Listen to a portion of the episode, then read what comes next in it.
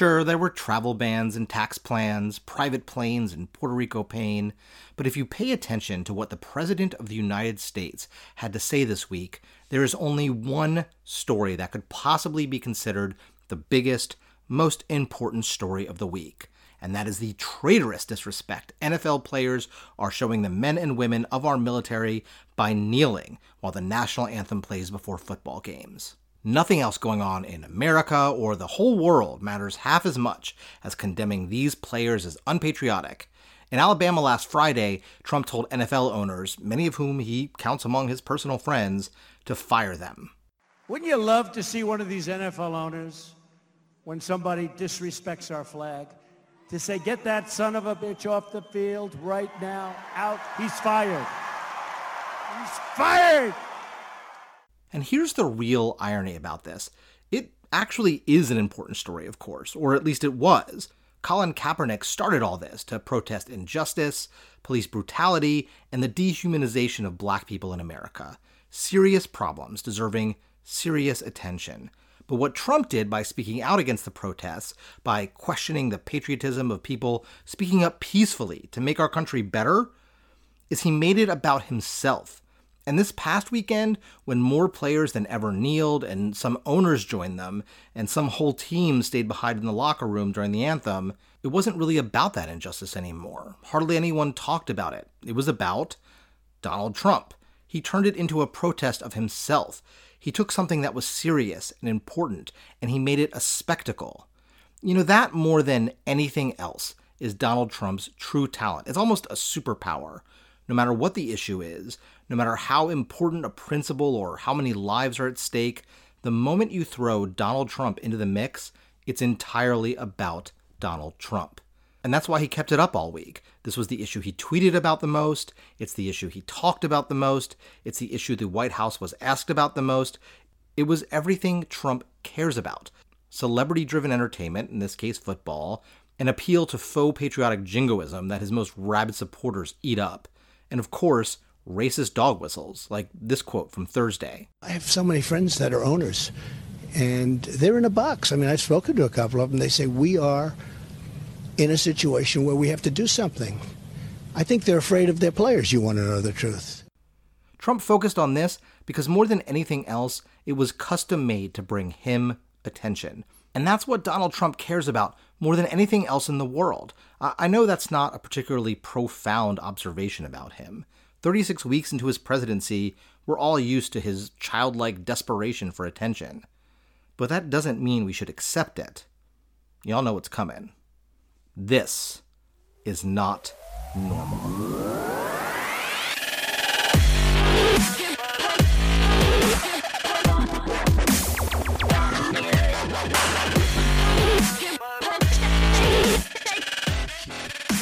Hello, and welcome to the Trump Scorecard. I'm your host, Jesse Berney. There aren't words to describe what the people of Puerto Rico are going through right now. No power, no food, no water, no phone service, no medical supplies, and the utter destruction of homes, buildings, everything. We have no idea how long it's going to take to turn the island to minimal functionality, and it could be years before anything approaching normality returns. So, what does Donald Trump have to say about all this? Weren't you paying attention in the last segment? I told you what he talks about. He talks about Donald Trump.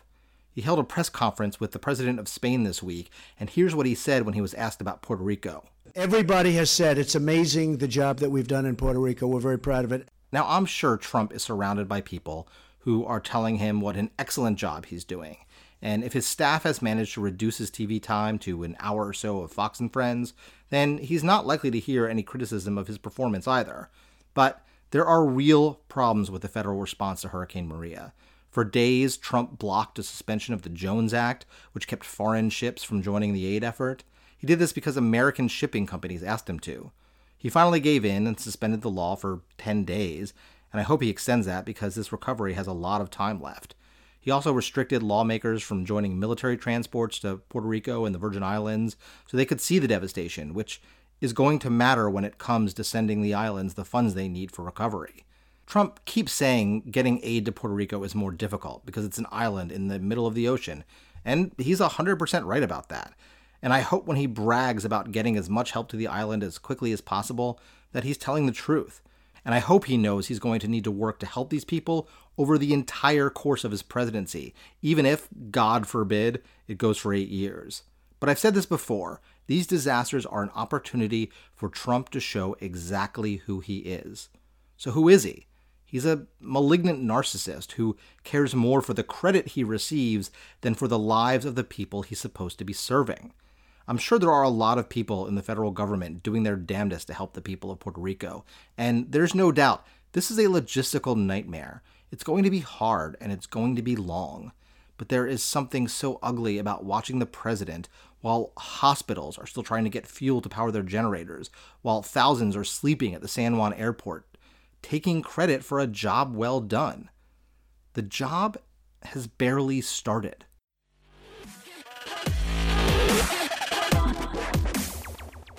President Trump and the Republicans introduced a new tax plan this week, and you need to listen to how he described it. That tax reform will protect low income and middle income households, not the wealthy and well connected. They can call me all they want. It's not going to help. I'm doing the right thing. And it's not good for me, believe me. That believe me is such a tell, isn't it? Well, the New York Times didn't take him at his word and did its own analysis of the plan. And it involved some guesswork because Trump still hasn't released his taxes and probably never will. But the Times estimated Trump could save more than a billion dollars if his own tax plan becomes law. A billion dollars. Why so much? Because, of course, the entire plan involves huge cuts for the wealthy. There are some low and middle income cuts thrown in for appearances, of course. They're not idiots. Well, they are. We'll, we'll get to that. But the big ticket items are all for people with incomes that look like Donald Trump's, Steven Mnuchin's, and Gary Cohn's. The estate tax? Gone. Alternative minimum tax? Gone. Highest income tax rate? Slashed. Corporate income tax rate? Slashed. This is a plan built to give rich people a lot of money. In other words, it's a pretty typical GOP tax plan. The logic to sell it, as always, is the same. If we give a bunch of money to our rich friends, they in turn will give it to you, the poors, out of the kindness of their hearts. Of course, this is stupid, and the actual way to create jobs is to give more money to low and middle income people who will spend it, thus creating demand and the need for new hiring. But you didn't come here for an Econ 101 lesson. You came here to listen to Gary Cohn saying something monumentally stupid. So here you go. You're the one who charged his own brother for a Bluth frozen banana. I mean, it's one banana, Michael. What could it cost? Ten dollars? Oh, sorry, that's a wrong clip. Here's Gary Cohn. Allow a family to keep another thousand dollars of their income. What does that mean? They can renovate their kitchen. They can buy a new. They can. They can buy a new car. You can see how I mixed those two clips up. They're practically the same. Honestly, could anyone be more out of touch? You think you can buy a car for $1,000? I get that he's rich enough not to have to look at his bills, but does he really think it costs $1,000 to remodel a kitchen? It's that kind of stupidity that produces tax plans like this. We'll throw a pittance at the poors to shut them up while pocketing huge piles of cash for ourselves. And if they complain, we'll just say it'll create jobs. How stupid do they think the American people are that they can keep trying this crap over and over again, especially when it failed so spectacularly during the Bush years, not that long ago? I mean, okay, a lot of people did vote for Donald Trump. So maybe they can fool us. Let's just move on.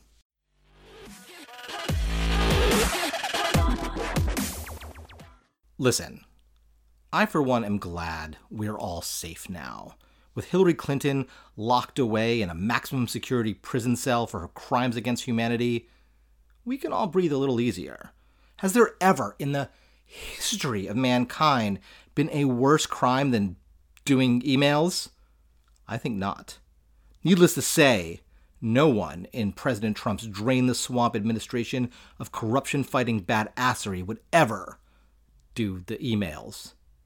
Emails are bad especially using a private email address for government work, which is exactly what Trump wanted to lock Clinton up for. I mean, after a year and a half of Trump's complaints and accusations about Hillary Clinton's email, imagine how hypocritical it would be if anyone in his White House let any government business get near a private email address.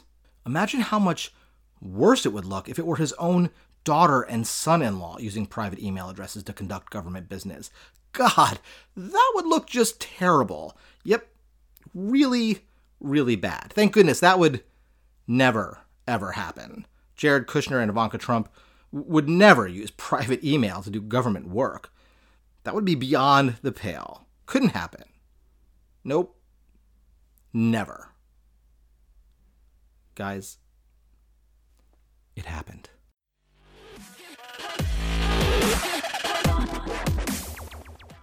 Let's take a little stroll around Trump's cabinet this week. Because, guys, they're up to some shady shit.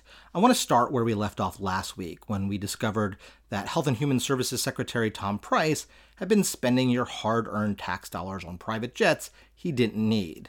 The, the thing you have to understand about Tom Price is that he's a scumbag who believes the government shouldn't help you get healthcare coverage, but does believe the government should pay tens of thousands of dollars to fly him between Philly and DC.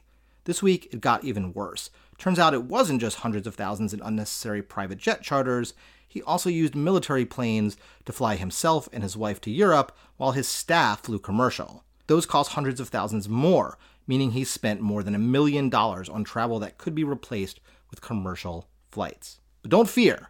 After Trump made it clear he was unhappy with Price, not for wasting taxpayer money, of course, but for embarrassing Donald Trump, Price promised to reimburse taxpayers for the cost of his seat on these flights. Not for the cost of the flights, but his seat meaning he's paying back about $52,000 for the trips. And I know what you're thinking. Can Price even afford that much on his government salary? But don't worry. Because I'm sure you'll remember that when Tom Price was in Congress, he introduced legislation that would directly benefit a company he owned stock in. And he also got a sweetheart deal on some stock in an Australian company. So I wouldn't worry about his ability to make money. Instead, let's focus on his ability to fuck the American people, because he's really good at that. We know Tom Price and the Republicans hate Obamacare. They've made that perfectly clear, even though they can't come up with a plan to replace it. They can come up with plenty of plans to screw it up, and the simplest thing they can do is sabotage efforts to help people sign up for insurance. That was one of the key parts of the ACA's creation of the individual marketplace. There would be lots of help to guide people signing up for plans, letting them know when they can enroll, helping them choose the right plans for them. But under Price, HHS has stopped those efforts wherever it can. They cut budgets for ads promoting sign up. And this week, they stopped sending regional staff to state enrollment events. Now, that may seem like a small move, but to the people who work on this issue, they might as well put up a giant billboard saying, We don't want you to sign up for Obamacare. And even if you don't like the program that helps people get insurance, there's something especially insidious about trying to stop people from signing up for it.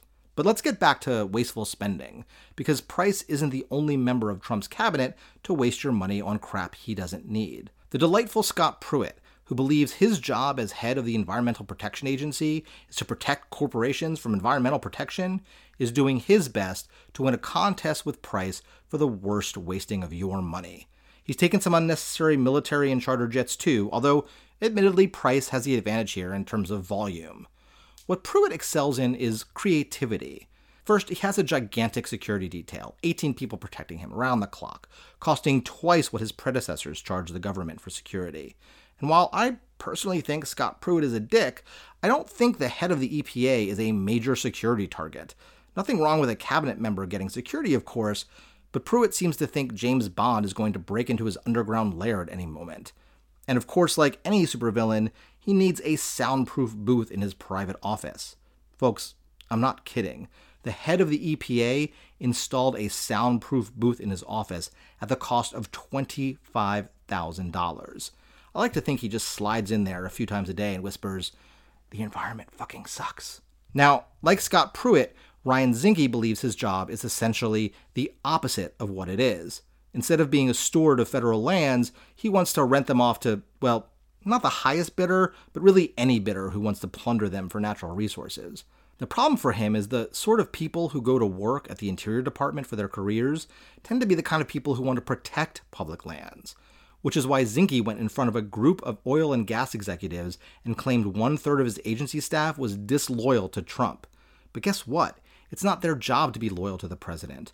And while he's their boss, I'd like to think the staff of the Interior Department would do what they can to protect federal lands. But Zinke has plans to fix this problem. Between staff reductions and shifting people around to jobs they're not qualified for, he hopes to whip his department into shape.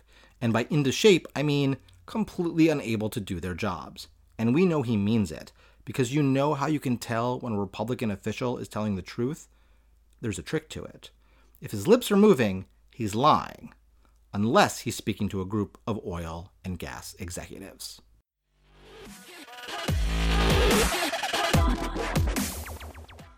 Trump introduced the third, yes, the third version of his Muslim ban this week. And I've talked a lot about the previous versions on this podcast. But the most important thing to keep in mind when thinking about these arbitrary and pointless travel bans is the real people whose lives they affect. People like Shayan Modarres my mom actually uh, applied for um, uh, sponsored her her uh, sibling, her sister, my aunt, um, to come here. Uh, she she submitted the application I think back in 2012. Um, has been waiting, waiting, waiting. Um, I'm actually getting married uh, in September of 2018. I was hoping that uh, my cousins and aunts and uncles would be able to join me and, and uh, being in Maryland for my wedding, um, and unfortunately, it looks like that may not happen. Shayan is the legal counsel for the National Iranian American Council and has also been a lawyer in private practice focusing on civil rights. He represented the family of Trayvon Martin. And his story is just one among many. He's heard from hundreds of other people who are now left in legal limbo, confused and angry about the new policy.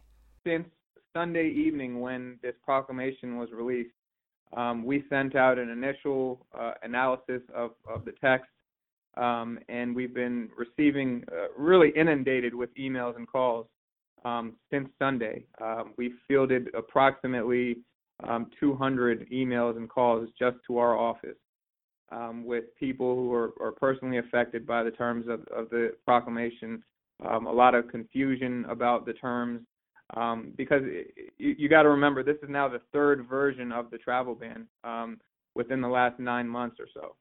Um, so it seems like every few months, um, Iranian Americans have to uh, refamiliarize themselves with um, the immigration laws and the newest policies and how it affects them and um, whether they will be able to be united with their family, if at all.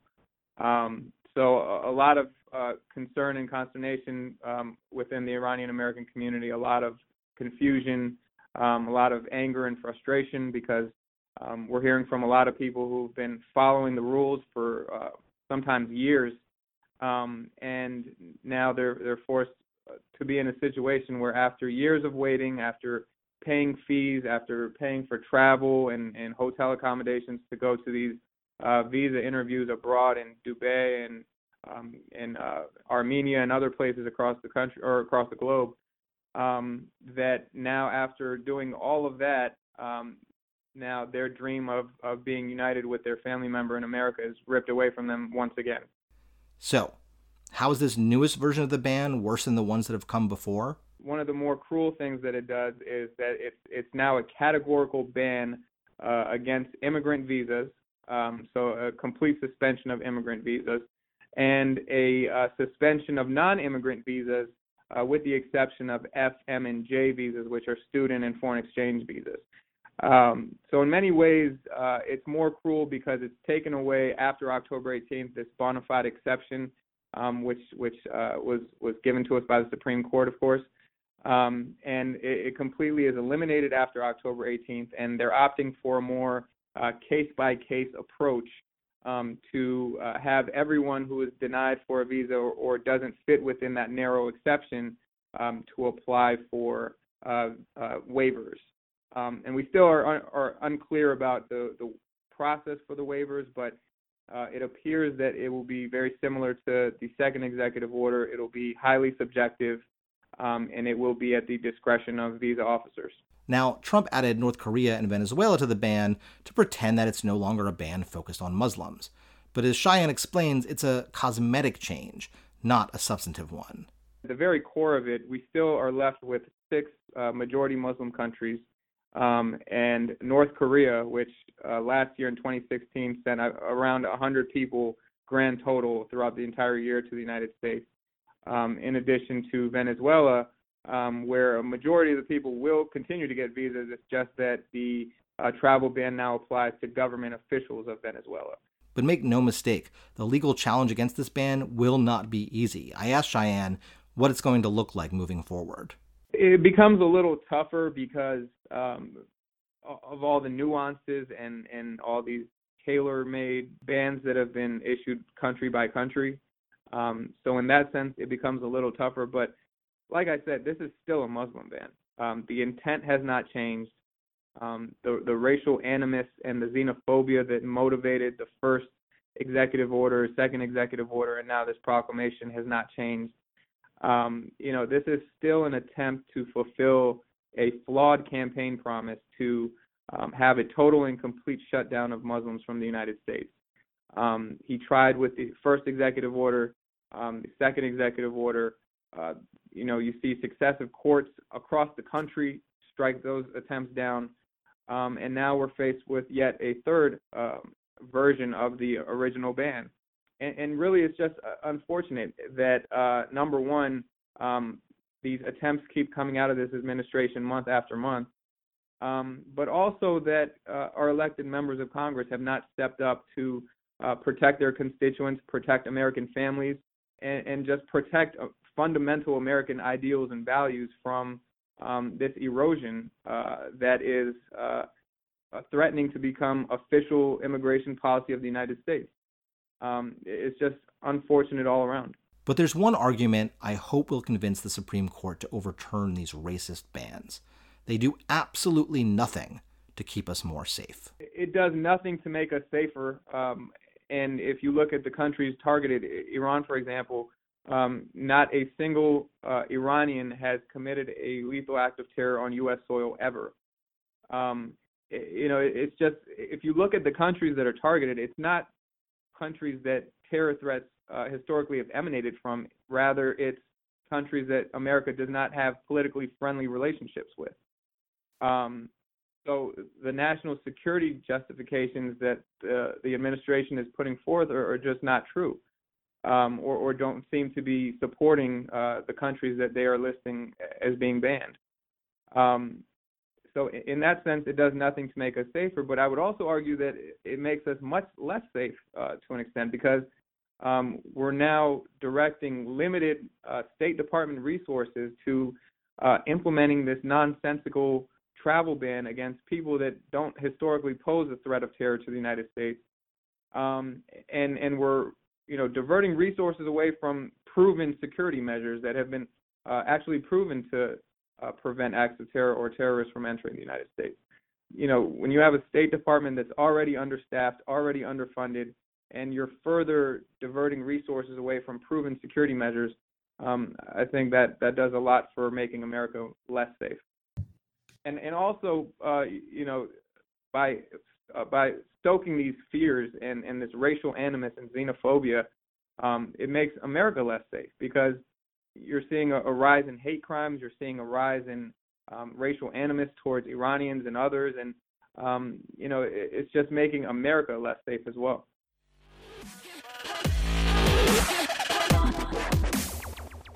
Finally, I'm going to go out on a limb here and say something kind of controversial. It is my personal belief that the President of the United States should not announce sensitive national security information before verifying it's true. I know that's pretty out there. I told you it would be controversial. This week, Trump took to Twitter to announce Iran had just test fired a new ballistic missile, which is pretty important news. He must have gotten that information from the CIA, or maybe the Defense Intelligence Agency, or some super advanced secret satellite surveillance, or from an old video on the internet. Yeah, it was that last one.